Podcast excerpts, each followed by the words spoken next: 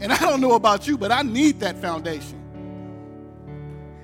And so I don't want to let this time pass. I want to give you just another opportunity that if you agree with the words of that song, I want to invite you to join me and just begin to worship the Lord in this moment. We're in a season where sickness and death is falling upon many, many of our loved ones. I have friends that are in the hospital. I had one of my closest friends just pass away three weeks ago. And I don't know about you, but I, I need to stand on that foundation. And because we're here today, in the old church, I used to hear the church mother say, because we have the blood running warm in our veins, that we still have purpose. And so we have an opportunity to come before the Lord and worship Him because of who He is, not necessarily because of what He done, but because of who He is. To worship means to count worthy and he is worthy. And so I I'm excited to be here with you guys today. My church family. Uh, I've, I've preached here quite a few times, but this is the first time I'm preaching here as a member of Bethel Hope.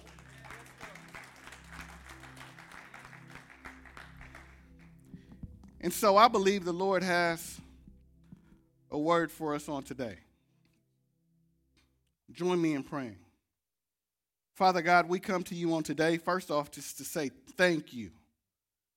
Lord, we thank you because you blew the breath of life into us that allowed us to be a living being. And you give us opportunity after opportunity, day after day, to honor you. And so, Father, I pray that we be so careful to honor you not just with our lips, but that we honor you with our life.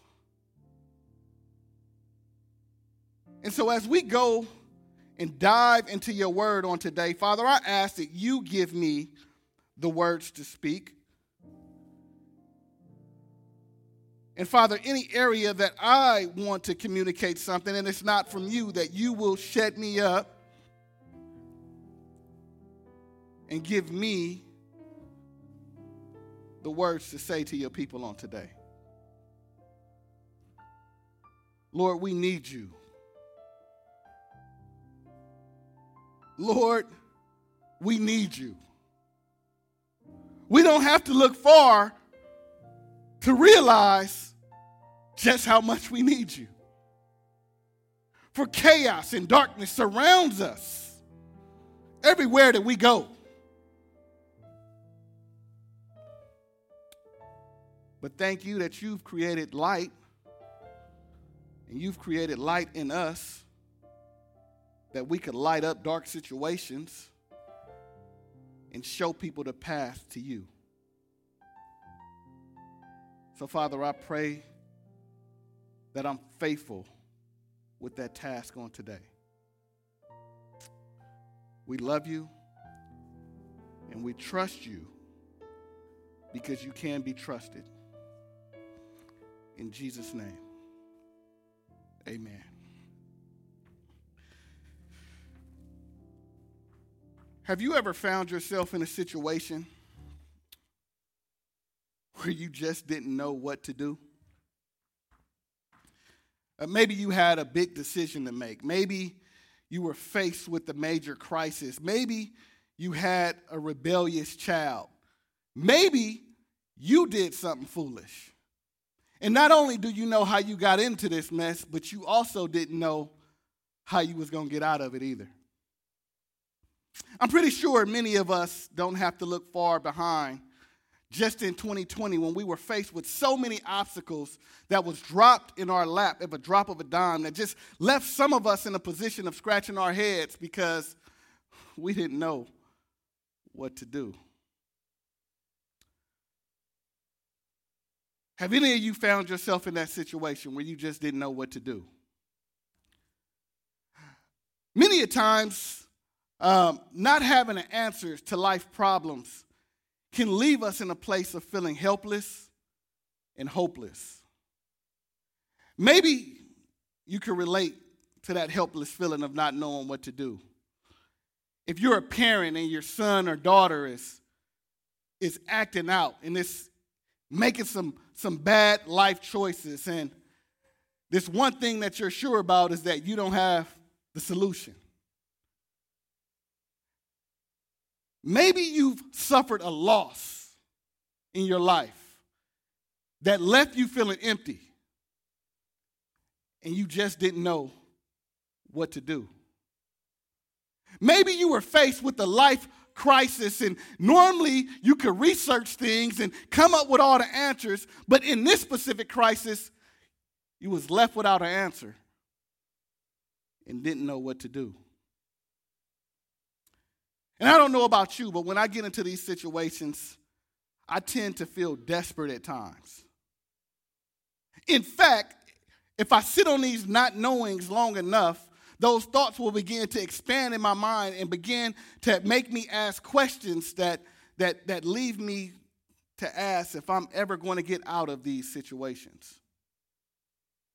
Now, if you've ever been there or if you're there today, then I bet you can relate to one of the people we're going to study in today's text.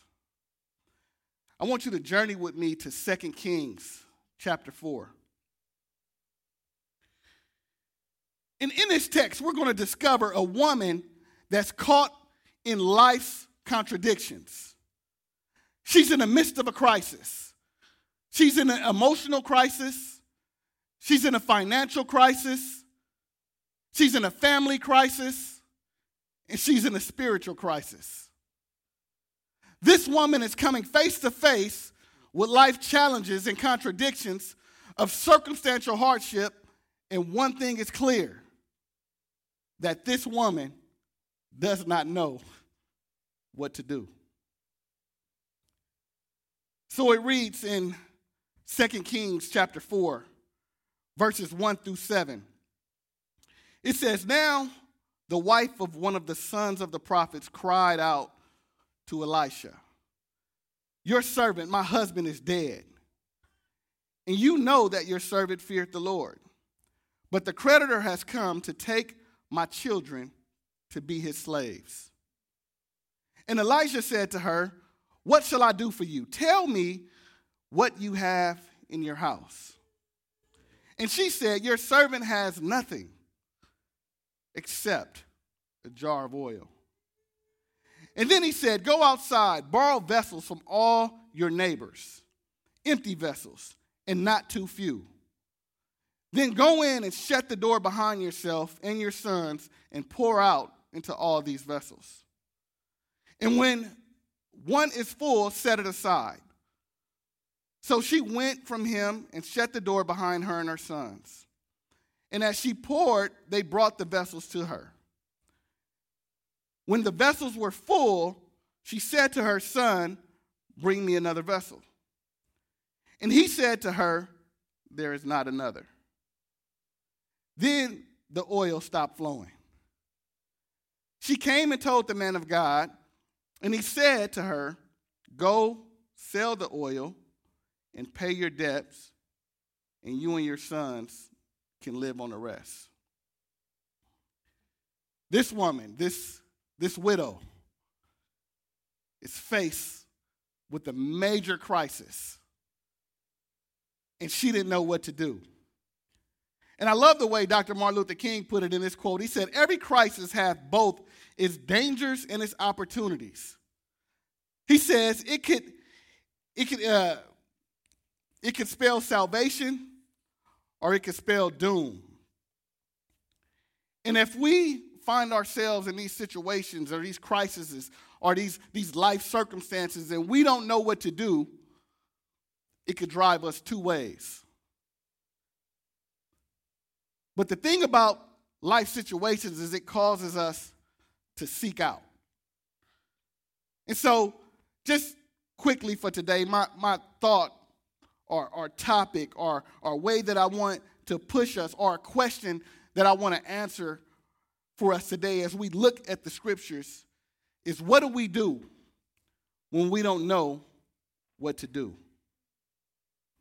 What do we do when we don't know what to do? That's right, talk back to me. Thank you, Jesus.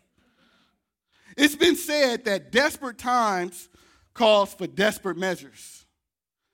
Let me set the scene for you. This woman, this widow, is in the midst of such a time.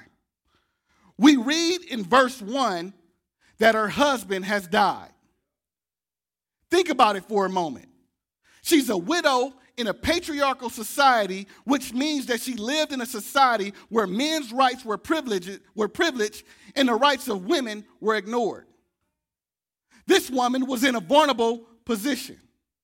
We don't know exactly why she's in a financial crisis, but she says in verse 1 that the creditors are coming. Maybe it was something that her husband did. Maybe it was something that she did. Or maybe, just maybe, just like in the modern world, creditors were taking advantage of people who were living in vulnerable positions. To be a widow in ancient in the ancient world was to be in a vulnerable predicament. She lost her husband, she lost her money, and now she's in danger of losing her children.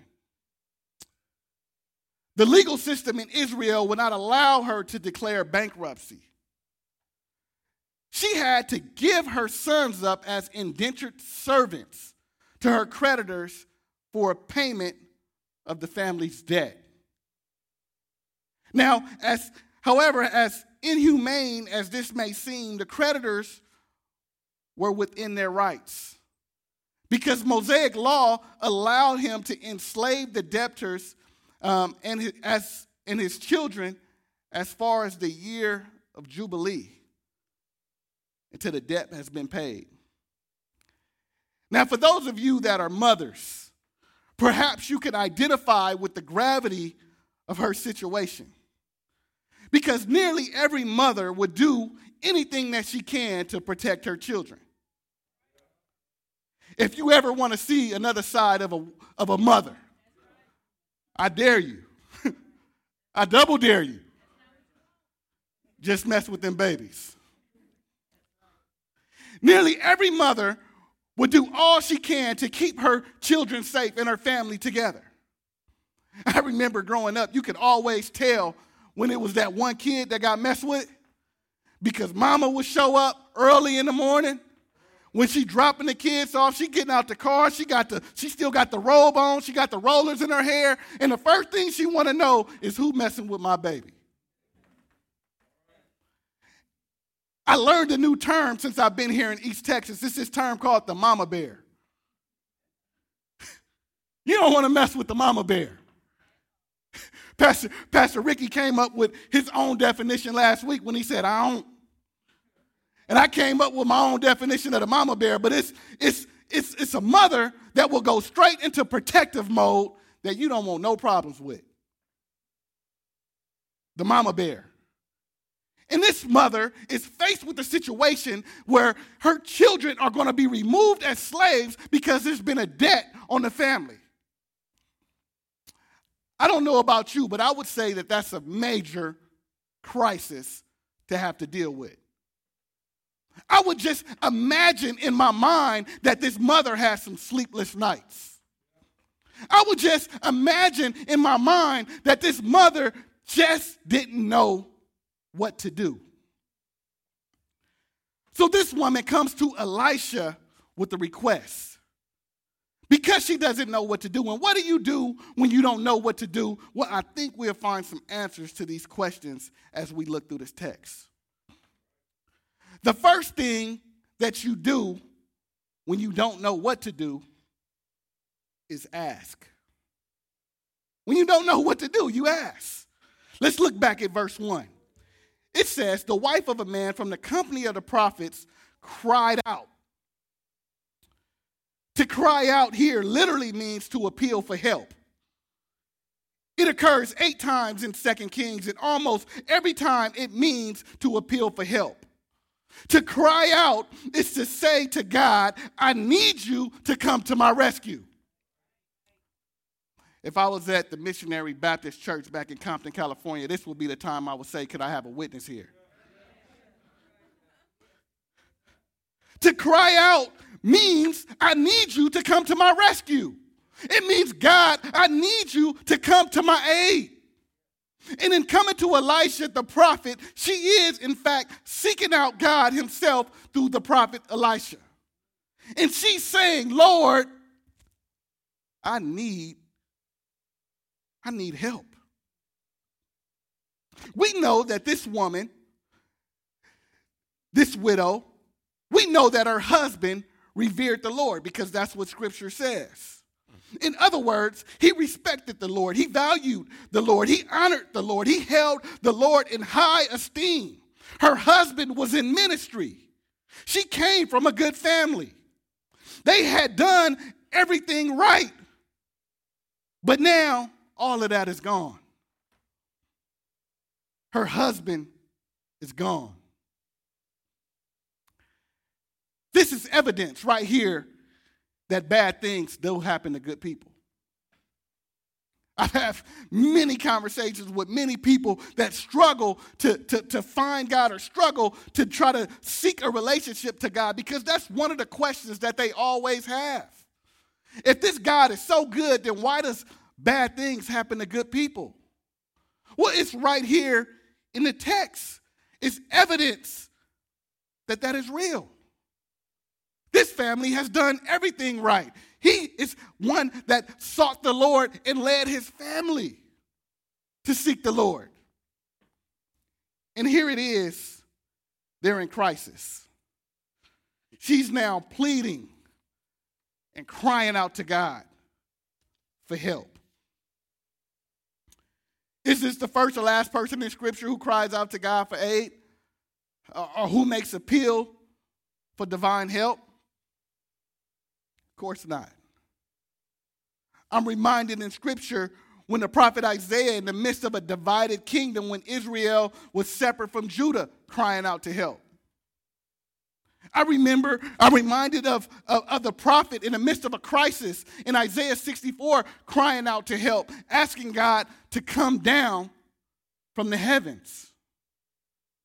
I'm reminded just on the scripture last week that Pastor Ricky talked about with blind Bartimaeus when he cried out to help. This woman is a part of a long line of people who recognize that God is the source of their help and their comfort. To cry out for help in the scriptures is the norm, not the exception. I think I need to rewind that and play that again.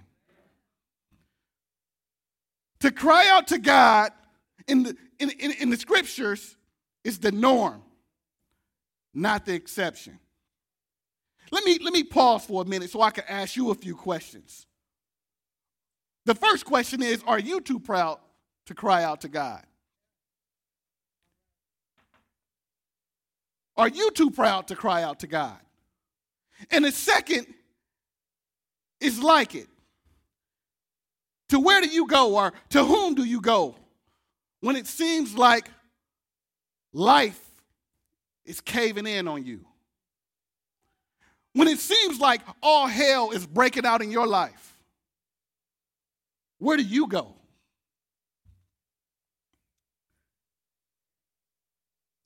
Because the truth of the matter is, we like to run to everything but God. We run to get advice, and then we get mad when we become the gossip of the people that we sought out for advice. Are y'all with me? We run to our phones, we run to these distractions, and in doing so, we actually cut ourselves off from God. The problem is that we look to God as our last resort when God should be our first resort. And so when we don't know what to do, ask God to come to our help. We ought to cry out to God. Now, I don't know culturally if everybody is familiar with this group, but it was a famous group called TLC. And they had this, this hit song that said, I ain't too proud to beg. Now, when you don't know what to do, you better not be too proud to beg. Cry out to the one that wants to step and intervene in your situation. The second thing to do when you don't know what to do is to listen. Let's pick up at verse 2. Elijah replied to her, How can I help you? Tell me, what do you have in your house? And just look at this response. And this, I, I don't even know where I'm going with this, but look at this response because what she does is what many of us do. Her first response was, Your servant has nothing at all. How often do we recognize what we don't have first? She says, Your servant has nothing at all except except a jar of oil. It's, it's amazing that we, we, we, we always look for the insufficient things first. When we're surrounded by all the answers and all the solutions to the problems and to the, to the things that the Lord wants to use in our life, but those are the last things that we actually look at.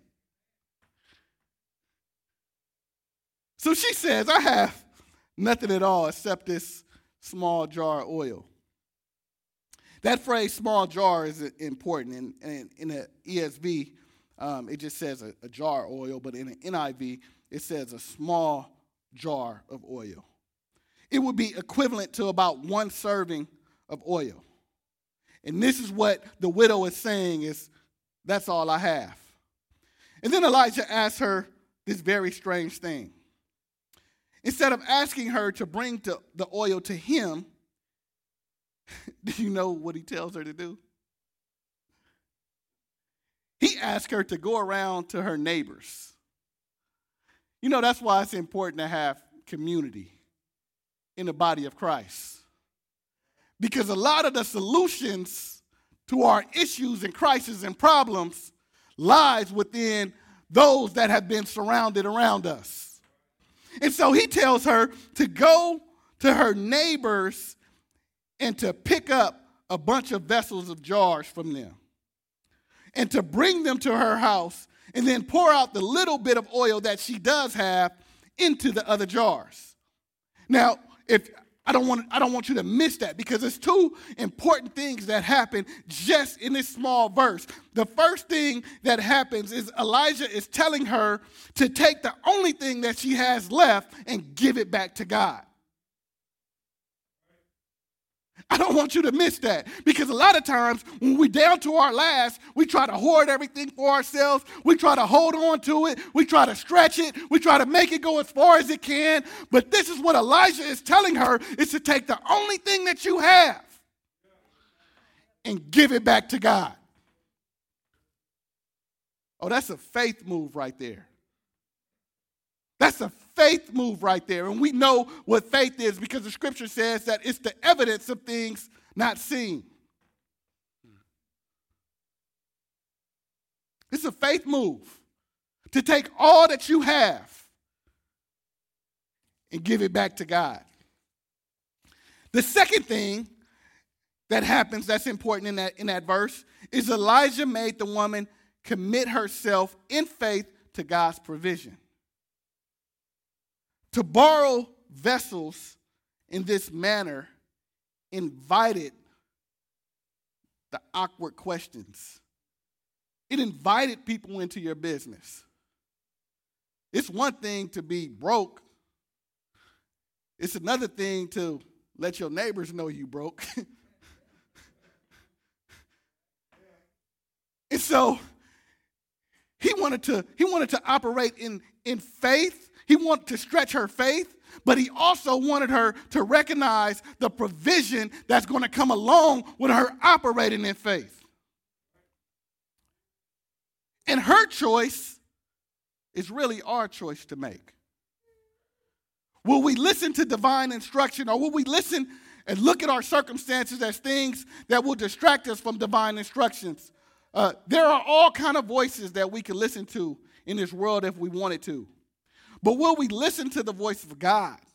Will we listen to divine instructions? Will we listen in circumstances or when, when, when circumstances are desperate and dire? Will we listen? I had a mentor that used to put it this way.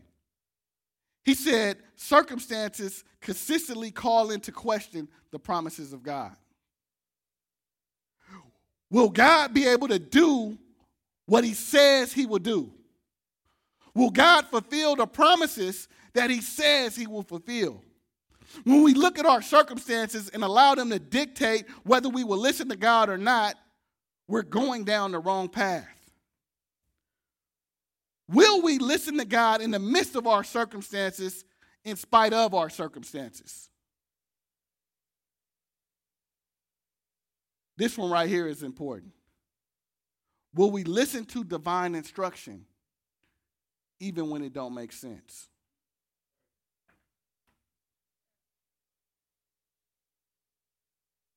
Will we listen to divine instruction even when it don't make sense. Now, what sense does that make if I have this little bitty flask of oil to go borrow empty jars from my neighbors to be a solution to my problem? I'm pretty sure this woman probably was thinking, well, what the heck is this going to do? I'm broke my kids are about to be sold into slavery to pay off my debt. And you want me to go get further in debt by going to borrow something from somebody?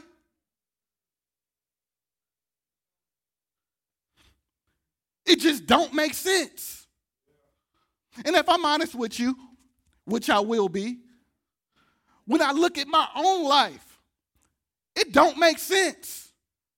It does not make sense that I'm standing before you today communicating the Word of God. Growing up, I was told that I'd be dead or in jail by the age of 21 years old. Both of my parents were on drugs until I was 16 years old. I, did, I was not raised in the church. It don't make sense that I'm standing before you today communicating the Word of God. My dad was shot in the face when he was a teenager. He's laying there, and I remember him telling me the story of how he was laying there in a puddle of blood, and, and he, he saw like light coming, and he was laid out and didn't just paralyze, couldn't move, and he heard a voice ask him, Do you want to live? And he responded to that voice and said yes. And he got himself up after being shot in the face and went and knocked on somebody's door. And that's who called the police to have an ambulance come to get him to the hospital that saved his life. And because he went through all of that and he survived those things, I'm able to be before you today. Because my life could have been cut off the day he was shot in the face. And so when I look at my life, my life don't make sense. I'm here to I'm here today in Texas. I was a youth pastor in California. We was our, our, our life was set up. We were good to go. And suddenly one night, I began to have these dreams of passing the Don't Mess with Texas sign. I don't know what that was about, but I started having dreams of passing the Don't Mess with Texas sign. I had dreams of my family playing in a big yard. We lived in Compton. My kids didn't go outside. And I remember talking to my wife. I was in transition to become the lead pastor of our church. And I remember talking to my wife and saying, That's not where I'm supposed to be. That's not what we're supposed to do. This is not the season for that in our life. And I remember talking to my wife about these dreams of having, uh, uh of going to Texas. And I was, I remember my wife responding to me saying, Well, if that's where you think we're supposed to be, and if that's what the Lord is leading you to do, then we need to do it. Now, that wasn't a response I was expecting. But here it is. We get on the road without a job, without, without a place to live, with nothing but instruction from the Lord. And many people, even our family, told us that we was crazy. I don't know what y'all thinking about. You need to go back and get another plan. And I had to ask myself is do I want to please them or do I want to please him? And those divine instructions did not make sense. But when I operated on it, this has been the best nine years of my family's life.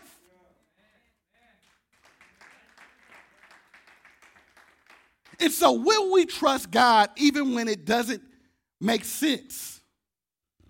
Will we listen to his voice? Because whether you know it or not, God is in fact still speaking. God is speaking to us through the testimonies of the scriptures, through the witness of the Holy Spirit.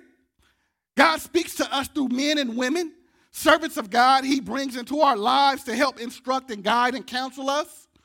God is speaking through the testimony of the church, through people who counsel us and work with us and pastor us, the living witness of the body of Christ. God still speaks, even in strange times like this, in peculiar times, God still speaks. And so the question is not whether God is still speaking, the question is, are we listening? The second thing I would say about listening is there's a difference between listening and hearing. Those of you that are married know what I'm talking about.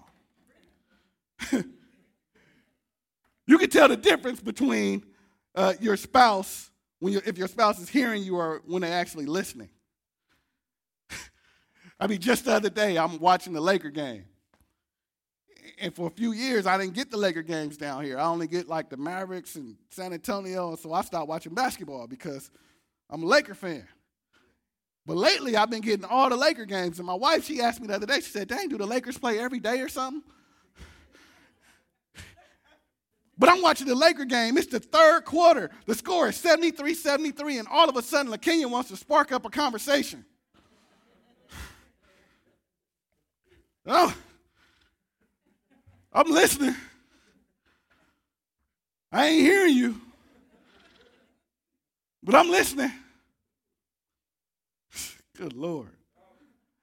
I like what Tim Keller says.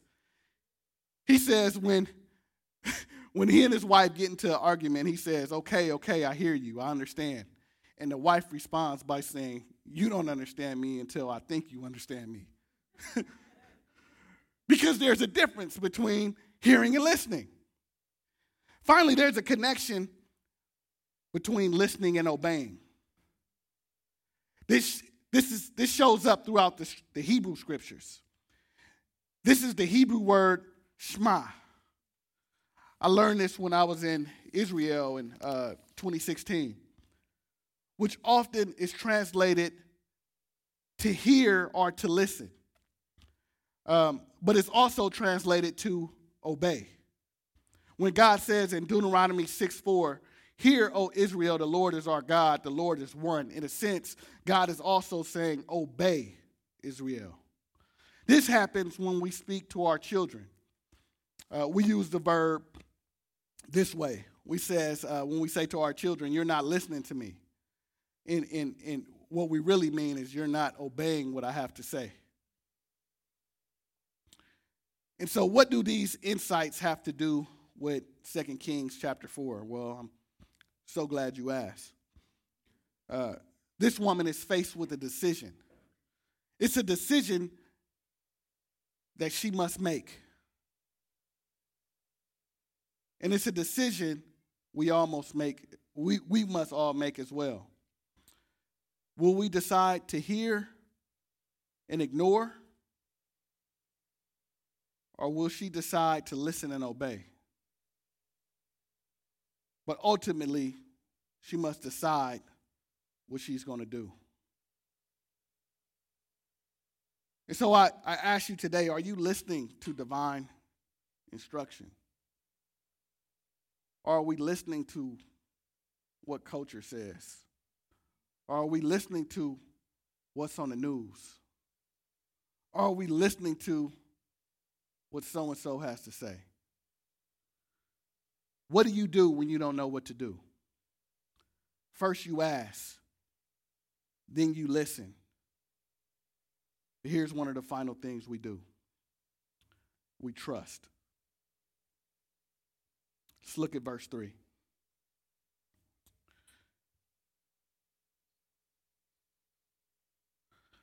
Then he said, Go outside, borrow vessels from your neighbors, empty vessels, and not too few. Elijah gives her instruction. She listens to him, she leaves, and then the text goes on to say that she does exactly as he said. Not only did she listen, but she trusted that somehow, in the midst of this divine instruction that didn't make any sense, that following God was still the best thing to do. After she collects these vessels, Elisha tells her to pour out all that she has. Did you notice that first she said she didn't have anything else except a jar of oil? And so, what he's telling her is to pour out everything you have into these other vessels, and I want you to see what happens. That takes trust. There's no telling if these vessels were clean there's no telling if when she was pouring them, she would have contaminated the oil and the purity of it. There's no telling what will happen. She didn't know what would happen, but she decided that she was going to trust God anyhow. Jill Briscoe puts it this way in her book, A Little Pot of Oil. She says, Sometimes it takes a crisis in our lives to test our faith to show us the limits of our own strength and the sufficiency of our own strength and the sufficiency of God's provision. But we don't learn that lesson if we just sit around and wait for God to take care of us. We have to step out and pour out, trusting that the Holy Spirit will fill us and give us what we need to continue. Now, here's what I say to that it's easier to trust God when things are good. It's easier to trust God when things are moving in the right direction. It's easier to trust God when our kids are doing all that they're supposed to be doing. It's easier to trust God when things are going well. But will we trust God when they're not going so well? Will we trust God when our kids aren't listening? Will we trust God when we find ourselves in a crisis? Because whether we know it or not, Miracles wouldn't be considered miracles if crisis didn't exist. Many people pray for the miracle, but they don't want the crisis that the miracle was birthed out of. I think that's worthy of saying again. Many people want the miracle, but they don't want the, the, the crisis that the miracle is birthed out of. Some of you remember the name Mother Teresa. She worked with the poor in India, and one day someone asked her, Why the uncontrollable class? Why the untouchable class? Why do you work with the poor people? Why are the poor people so drawn to Jesus? And do you know what she said? She said, When Jesus is all that you have, you discover that Jesus is all that you need. When Jesus is all that you have, you discover that Jesus is all that you need. Now, there's something else remarkable that happens in this story. Um, and I don't want to take away from the principal characters, but there's something else that happens in this story that I love so much. Because as the story progresses, what we'll discover is that the widow and Elijah are really a part of a larger plan. They're a part of a bigger story. Like, don't get me wrong, um, I don't want to like diminish their importance of Elijah and the widow because they are the main characters of this story, but they they have central characters in a drama. And there's a difference between the characters in the drama and the one who wrote the play. And what I love about this passage, it reveals to us much about God. This woman discovers what so many of us can discover is that, that God does extraordinary things with ordinary people. God does extraordinary things in the lives of ordinary people who are simply willing to trust Him with what they have. He does extraordinary things in the people who have little or nothing, just like this widow who decide anyway that I'm going to trust God, that I'm going to ask Him, and that I'm going to listen to His voice. God's fingerprint is all over this text. Elijah says, Go around and ask your neighbors for empty jars. Elijah uses a different word in verse 3 than the word he uses in verse 2. When he says she has a little jar, he's talking about enough for one serving. When Elijah says to go out and get some jars, the Hebrew word is often translated as storage containers. Elijah is saying, I want to get you something bigger than this little pot. You see, if God is who he says he is, and God can do what he says he can do, then there's something bigger in store for you. You have to know if God is exactly who he says he is, then there's something bigger than this little bit that you're looking at. Do I have a witness here? I love what he says at the end of the verse. He says, Don't just ask for a few. Like, if you're going to ask, you might as well go all out. He wants to go all out, and he wants her to get every single one that she can. And then, then look how it unfolds. She kept pouring. When all the jars were full, then she comes to the man of God and he tells her, Go sell it, pay your debts, and you and your sons can live on the rest. One thing I love about Elisha in this passage is that even though he's a man of God, he gets out the way, which we need to do at times. I'm realizing this more and more.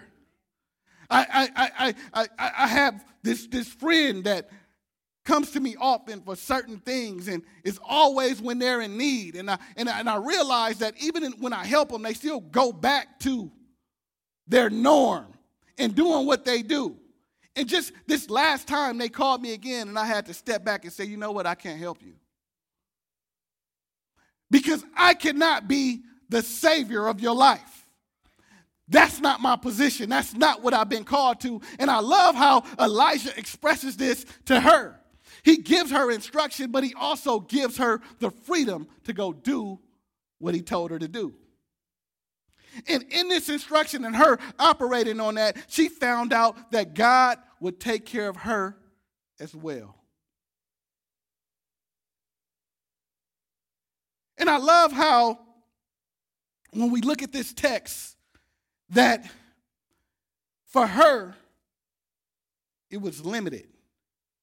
I have this small amount of oil. In her hands, it was limited. But in God's hands, it was unlimited. And we see a theme of that throughout the scriptures. When we look at the life of David, David thought all he had was a slingshot. But it was that sling, slingshot that killed Goliath and sent the Philistine army running. Because it was different in God's hands. When we look at the, the, the two fish and the five loaves in the lunch sack, that's all it was in the little boy's hands. But in God's hands, it fed more than 5,000 people. And so it all depends on whose hands it's in. Are you with me? And so, what that tells to me is that God does extraordinary things with ordinary people. And what that means is that you don't have to have the PhD, the 401k, the MBA. You don't need the 501c3, the IRA. You don't need to drive a Lexus. You don't need to have the name, the, the, the, the letters behind your name to make a difference for Jesus. Now, don't get me wrong, there's nothing wrong with those things. But what I'm saying is that you don't need those things to make a difference for Jesus. Are y'all with me? I think about how this story began to make sense in my own life. About five years ago, we had bought a house and some land out in the country. And we had this grand idea that we was going to fix this house up ourselves. I promise you, you should stay away from those Chip and Joanna Gaines shows. Because we thought, man, they fixed the house in an hour. Surely. Give us two. But we we bought this house, and, and, and out of all the houses we looked at, and we looked at some nice houses, but we was like, no, we don't want that. And then on a snowy day, we go and see this one house, and my wife and I pull up in the driveway and we say, this is it. And we, we, we go in the lockbox and we go in the lockbox and we go in the house and, and we began to circle up as a family in the living room and pray for this house. And said, Lord, if this is ours, then please show us. And if it's not, cut everything off. And I remember us knowing that we wanted this house. And what we found out later on after we got the house was the house had some serious issues. And I found myself so frustrated with this house that I couldn't even concentrate when I went home because all I could think about was the issues and how I was going to go about fixing this house. And I remember I got to the point where I said, you know what? I'm not going to deal with it no more. This house is going up for sale. Where that picture at? Is it we have a picture up there? That was the house and the land. And if you could notice the for sale sign in the front. I didn't know what to do. And so I said, I don't want nothing else to do with it. And I remember it was bothering me so much that I would be so frustrated and so miserable when I come home that I would just check out when I got there and wasn't the man that I needed to be for my own family because I was so frustrated with this house.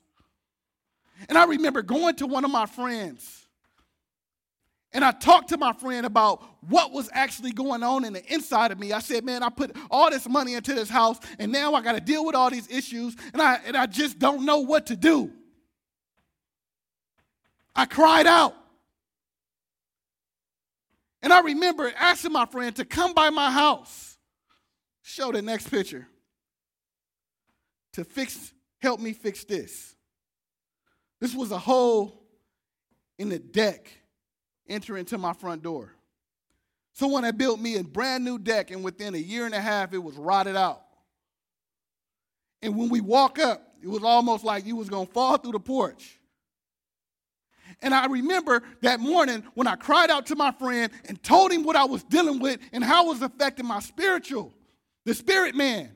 And I asked him to come help me with that hole. And I could just imagine God laughing at me. He says, If you're my child, why are you asking so small? Why are you asking for to fix something so small when I want to take care of everything? And then this happened.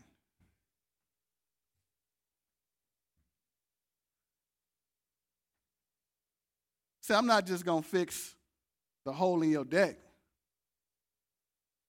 I'm going to fix your whole house. And I remember a cavalry coming. And there were so many people on my street that I didn't even know that came to tear down the whole house. And not only did they tear down the whole house, but they had another place for us to live while our house was being rebuilt. And not only did they have another place for us to live where our house was being rebuilt, it was on a golf course and a lake. I almost said, man, y'all could take that. We stay here. But the Lord lavishes his blessings on his people when we go out on a limb and trust him. Now, here it is, a few years later, we pull up to a new house. They actually tore that one completely down. We had just got our daughter, Lily. Y'all see the little baby that be with us. She had just been with us for two weeks. We decided to take her into our house even when we didn't have enough room. And it was through that they said, you know what, the Hill family needs more room. Let's tear this down. Let's build a brand new house. Uh, let, let's, let's even add a new room since they have Lily on. And we walk into the promises of God, and this is not no prosperity gospel, but I'm saying what God can do when you trust Him. And so we got a whole house built for us that we did not pay a dime for. And it was in this moment that Proverbs 10 22 became real to me. It says, The blessings of the Lord makes a person rich and add no sorrow to it. Did you catch that?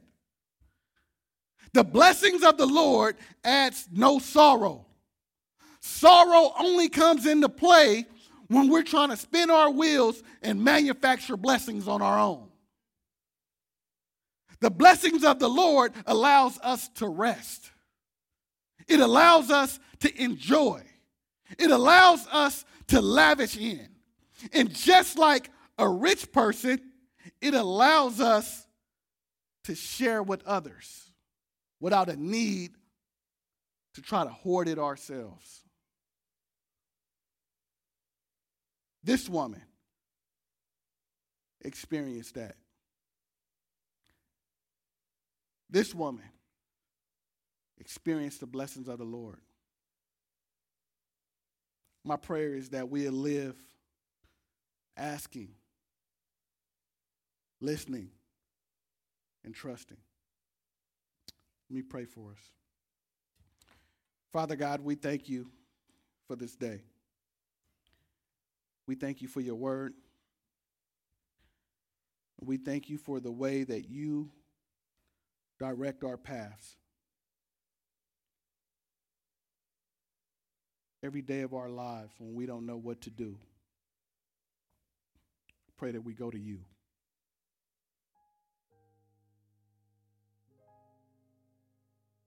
Thank you, Lord. You are good. We love you and we trust you. In Jesus' name. Amen.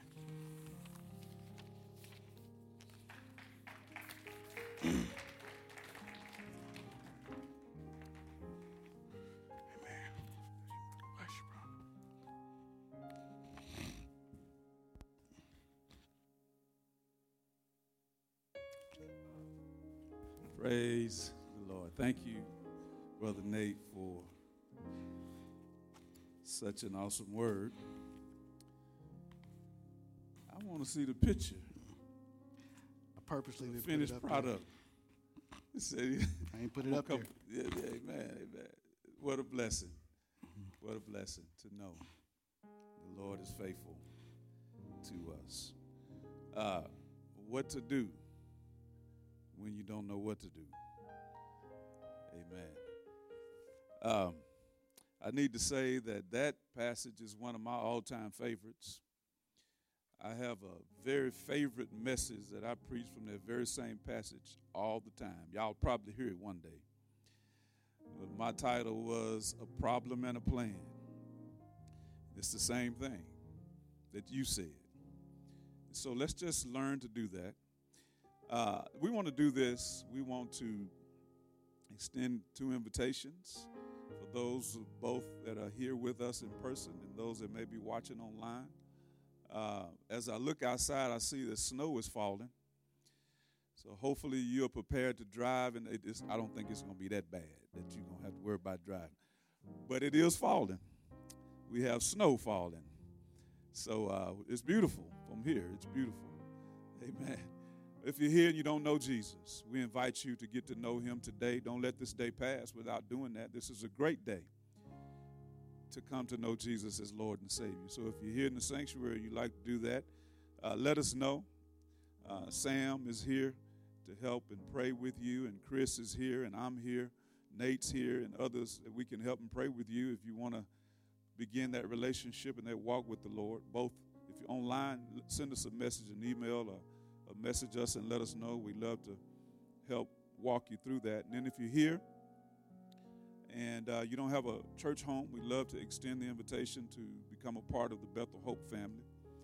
Both those of you that are here in person and online, let us know. We'd love to help you with that. If you're watching us online and you'd like to start that process, just go to the website and there's a brand new form. There are brand new processes. They're easier than the one before. And you can uh, go ahead and get that going and then we'll reach out to you.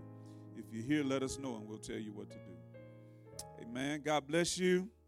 Thank you again, Nate, for the word that inspires us to know what to do when we have no earthly idea, when our problems seem overwhelming. And I know that we have many overwhelming problems, but God is standing right there to give us direction and guidance.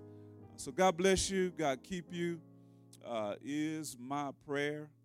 Uh, looking forward to next week, beginning a new series. All campuses will start a new series next Sunday, preaching through the book of Ephesians.